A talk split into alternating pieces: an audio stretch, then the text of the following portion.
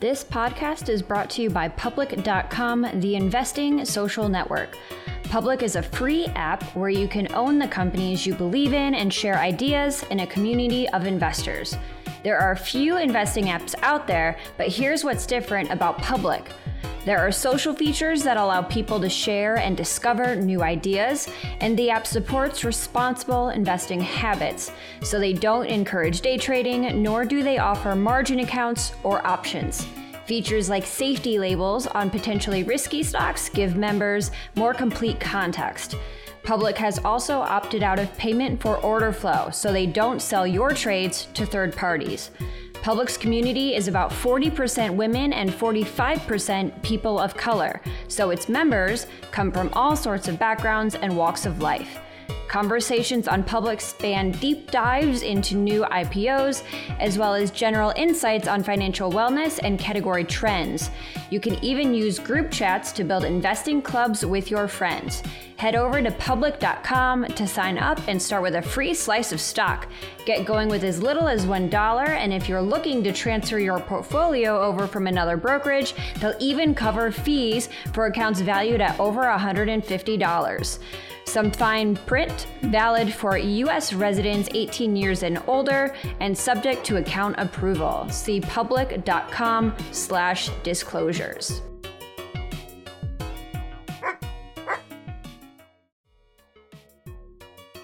Hey everyone, it's Julie Verhage Greenberg here with your Tux Time podcast from FinTech Today, where we talk about all things FinTech. And in this episode, I am joined by Saira Rahman, VP of Finance at HM Bradley, and we're going to dive into couples finances in the world of FinTech because it's an area where even just a year or two ago, I didn't see too much going on in what people and companies were doing to cater to couples finances. It's something when you get married, your finances may or may not change dramatically. Largely, they probably change dramatically. And then if you have kids, you buy a house, you make other big purchases together. There's so much that goes on. Maybe I've started paying attention to it more just since I just got married uh, around Christmas last year.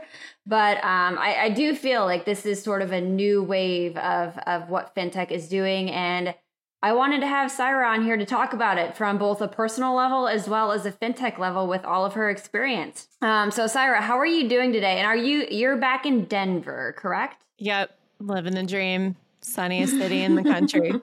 uh, well, I mean, I was looking at the housing market in Austin, and it's been bonkers. Um, has it been equally bonkers in Denver, or not quite as bad? Uh, I would say I would say Denver and Austin probably have equal equal uh, issues. I think uh, just from the examination that I've done between Denver and Austin, I think Austin's still a little bit cheaper than Denver is, which is really still not considered to be cheap if you look at the rest of the country. But uh, definitely, definitely in terms of a rapidly growing city on the cheaper end.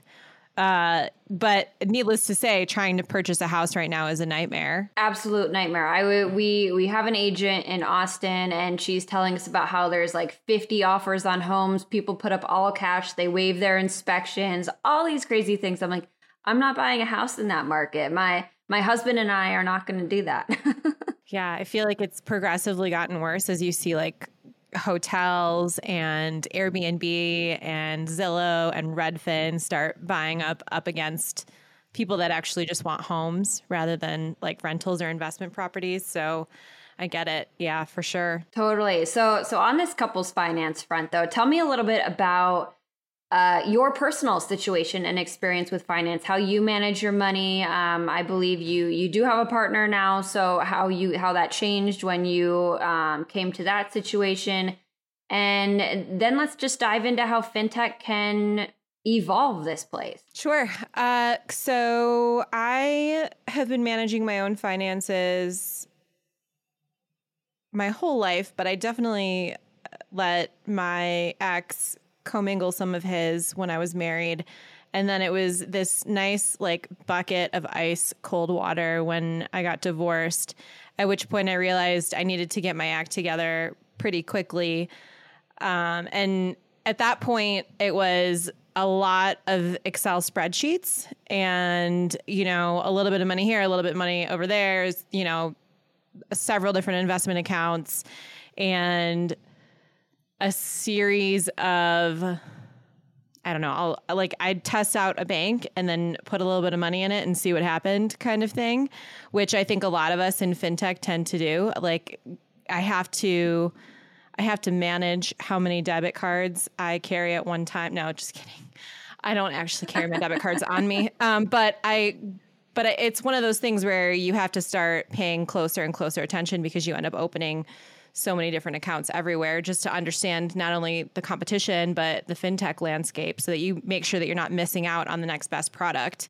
Given that you've tested out a bunch of things like what have you found that's worked um, and how has that changed over time? Yeah i for myself personally the thing that's the stickiest is my oldest bank account because it's the easiest to maintain where all of your bills are in one place. And that is generally speaking for me probably not going away anytime soon, although it, would be remiss of me to say that we're not building something pretty cool at HM Bradley that probably will finally switch me out of my old incumbent bank as soon as it's completed. And then I also maintain two additional bank accounts that I use on a regular cadence. One is for essentially my savings and that's that is actually held at HM Bradley and then I have another one that is for fun and giggles. And what I've shifted into now that I'm in a relationship uh, where we try to be equals, we now have a joint account, which also funnels out of HMB. Since not a lot of fintech companies, for whatever reason, focus on joint accounts, but I actually think it's critical to success in terms of co- commingling your money. So we have a joint account that's actually attached to debit cards through privacy that we can then swipe that's directly linked to our our joint slush fund I'll call it for bills and whatever else we need to pay together. And that's probably been the biggest change in my overall ledger is having this new account that helps us pay things equally at the same time. So it wasn't, I was right in my intro where I said that I don't feel like fintechs have done too much to focus on this space yet. Because joint accounts, I feel like what, a year ago, SoFi kind of launched one. It's really not that great. At least they have one. Ask Zeta is super new. Um, okay, I, that makes me feel better. I wasn't just like missing out on this thing. It was something that really was a, a pain point still. No, and for what it's worth, I went through every single budgeting app for a multi for both work and for personal and reasons. And what I discovered is that every single budgeting app, with the exception of Ask Zeta, by the way, I love Aditi and I love the Ask Zeta app. It's more getting my partner to actually get into a budgeting app. That's the issue than it is actually using the app because I, I do think Ask Zeta does something innovative. But all of the other budgeting apps don't account for partners. So you have to build your into your individual account and then kind of mash them together. So every single one has huge faults in terms of budgeting apps. I, I have yet to find one outside of Ask Zeta that actually lets you do it easily. So I was finally like, screw it. I'm just going to have a joint account and Nick and I can contribute equally and withdraw equally. From so you were at a bank previously before you went into fintech. What did you learn from your banking experience? Like, what do are, are there things that banks do better than fintechs do, do and in this uh, this realm? For couples, uh, I mean, they know the laws really well, um, but I I can't say that there's anything innovative at a bank. Um, I always found that it was painful to have a serious relationship with a bank because like for me personally, I was still getting notifications with my ex husband's name on it for well over a year after I submitted my divorce papers to the banks. Like, I mean, there was just, there was stuff that you wouldn't think are a big deal, but it, it's a clear indicator of how little banks care about you in terms of that. I mean, I, I can think of multiple times where we had complaints from people that passed away that either couldn't get their family money out of our bank account because of the restrictions that we had, or, um, you know, just a bunch of different things that make you feel more like a number and less like a human being. Yeah, I think that's a constant struggle with banks. Uh, what have you seen fintechs do that are better in this? Like we've kind of bashed them a little bit in that they haven't really been paying attention to couples' finances, but it does seem like as they've started to wade into it, better late than never, that they've been doing a lot of things right too. They're just slow at it. yeah, I mean, I the one thing that I love about, and this you know dates me a little bit, but the one thing that I love about old banks is how easy they make it for like bill pay, and it doesn't matter if my partner's name is on it or if my name's on it. I mean, I think that's something that most fintechs don't actually concentrate on at all. And there's also the ease of which you can add someone to a bank account if there is an existing branch. It's very easy for Nick to walk into one of the banks that I belong to that has branches and tack himself on if that's what I want him to do. It's a little bit more of a process in terms of a joint account when you're doing it all online. So, going through all of this, testing a lot of things out, what are the biggest pieces of advice you have for someone that is just starting to go through this and is not as I don't know, like financially savvy or is even just focused on what all of this stuff looks like as what you and I are. Yeah, I think the biggest thing from my perspective is understanding your partner's relationship with money. So knowing how they feel about big ticket spending items and knowing what their threshold for pain is in terms of, you know, buying frivolous things or going on crazy vacations. For me, understanding and my partner's name is Nick and for Nick when we had the initial conversation and went through in detail like the things that we've had scars from in our past relationships, it really helped me understand how to approach the conversation with him because I think the start of the conversation is probably the hardest. And then on in addition to that, understanding where his pain points are so I can navigate them comfortably without without making him upset. Yeah, and I don't want to steal um Aditi's thunder from Ask Zeta because we're going to have her on here too, but they make it they sort of do that conversation for you right? Like they're the ones that bring up different like they have you do a quiz on what your your money habits are. They let you know where things are going and it just gives you piece of pieces of advice. So it's like hey like it's not me suggesting it. It's this ask zeta app that we both signed up for that is suggesting we do this instead. Yeah that's definitely there were several questions within the quiz that I think are extremely relevant, and it was almost more helpful for the two of us to answer them separately and then come together and share what we came up with. So we did go through that for what it's worth. I think there are more layers to it in, in addition to that that populated for us, but I also think it's super individualized because every couple could, you guys could be imbalanced. One person could be making way more than the other, or you could have, you know, closer parity. So I really think that the relationship in, in and of itself is is different. And but the history is the biggest thing. And for me coming from a family where we share our family finances and for Nick where he's been independent and on his own since he graduated from high school we just had completely different historical backgrounds. And and that came with a lot of understanding and comprehension and really empathy surrounding financial situations that I didn't originally anticipate um, in any of my relationships. And I, I discovered all of that by a doing that quiz and then b just really digging into it with him before we even started the conversation of what does a joint account look like yeah, and HM Bradley recently launched a joint account, correct? Yes, that is where I have my joint account with Nick. I have my joint account there too.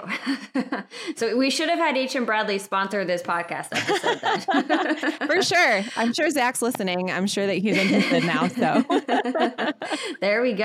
Um, so yeah, so HM Bradley, you can tell it's super new. There's still a lot of ways that you guys are going to iterate on that, other things that you'll add to it. So what are you kind of focusing on? What are customers asking uh, for you to to add on to that joint account services? Because right now it's like you have the joint account, it doesn't give me alerts for like here's where all your money went last month and and things like that. So I think there's a lot of room there, which is is super exciting. Yeah, we have a lot of things in the works that surround the idea of not only like life events, but monetary events where you'll start getting notifications. And our design team and our UI UX is coming up with some pretty pretty incredible mini editions that'll be shipping over the course of the next several weeks that focus on not only like I, I, feel like for what it's worth i feel like a lot of fintech companies focus on this finance nerd somebody that's really into fintech somebody that's really into finance. And we are focusing more on people that really want to learn how to save and people that really want to learn how to make their money work for them not only from a passive income standpoint but also also from a standpoint of how do i make this easier for myself overall? And I I don't know how much I'm allowed to share, but I, I think there's a lot of cool stuff on our horizon over the course of the next quarter that that people will be pleasantly surprised by in terms of just differentiation. So not your standard fintech company, just something something that makes you feel special and something that makes you feel focused on and as the most important piece of our product by being the person that's using it. It's fascinating to me. Like the initial wave of fintech in terms of personal finance was a lot of blog posts, a lot of uh, different quizzes and stuff like that. And I feel like the next wave is still some of the quizzes, but I don't see blog posts happening as much anymore. And I feel like there's going to be so much more that's just built in as little nudges and ways to help people make the right decision. Um, how do you guys think about that over there, both from a couples finance perspective, just but as like a company more broadly in the banking space? Yeah, um, I I think there's there should be a different type of focus than than really what you're talking about. From my perspective, I think the most important thing is understanding yourself from a full credit perspective. So that's not just how much are you saving. That's not just what's the dollar amount in your bank account. That's not just um, you know what your credit score even is right? There's this entire spectrum that you should be able to understand. That's what is your debt to income? How does a mortgage company view you? What do you qualify for in terms of a mortgage? Can you get all of that data before you talk to a bank and have them do all this stuff? Like there are so many other details that banks look at you from um, and they and they judge you on that I think people don't recognize. And that is a huge part of our roadmap as we go forward. And, and I know that that's one of the reasons that I was hired into HM Bradley is fusing that gap between where people think they get judged and where they're actually being judged by banks and providing all of that information freely and openly so that people have a better comprehension of how they're viewed um, at banks. And you you bring up a really good point from a couples finance perspective as well because if you marry someone that has a really bad credit score or vice versa where you're the one with the really bad credit score that's something else that it's not something you want to talk about on a first date or even like a 10th date but it is something that's really important once you start making these big financial decisions together. Yeah, there's a huge impact like for the rest of your life, right? If you marry someone that has a completely different credit history than you do. And, you know, they say that bankruptcies roll off after seven years and that your credit score can be healed over time. But I mean, there are, there are scars mentally that last forever.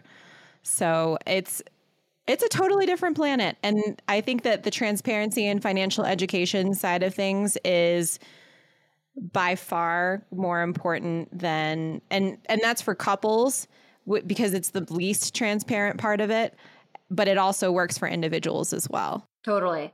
I I long for the day when uh, like the day after I got married or the day like it was official and I got my marriage license like I, I feel like there's going to be a time where my bank would have notified me of some sort of things I should have start started looking at just because I was married like hey you moved in together you got married you should look at a joint account or have you thought about using this credit card for both of you or I don't know it just feels like there's so many different ways. They have so much data on me based on what I'm getting in my Instagram feeds and everything that I just feel like there should be so much more personalization with uh with all of this. Yeah, and I definitely for what it's worth I think that's one of our key goals at HM Bradley too. I just it's so funny that you're saying all this stuff because it's all it's all coming, Julie. Uh but I I think it's there's a customization aspect that is missing in the traditional banking world.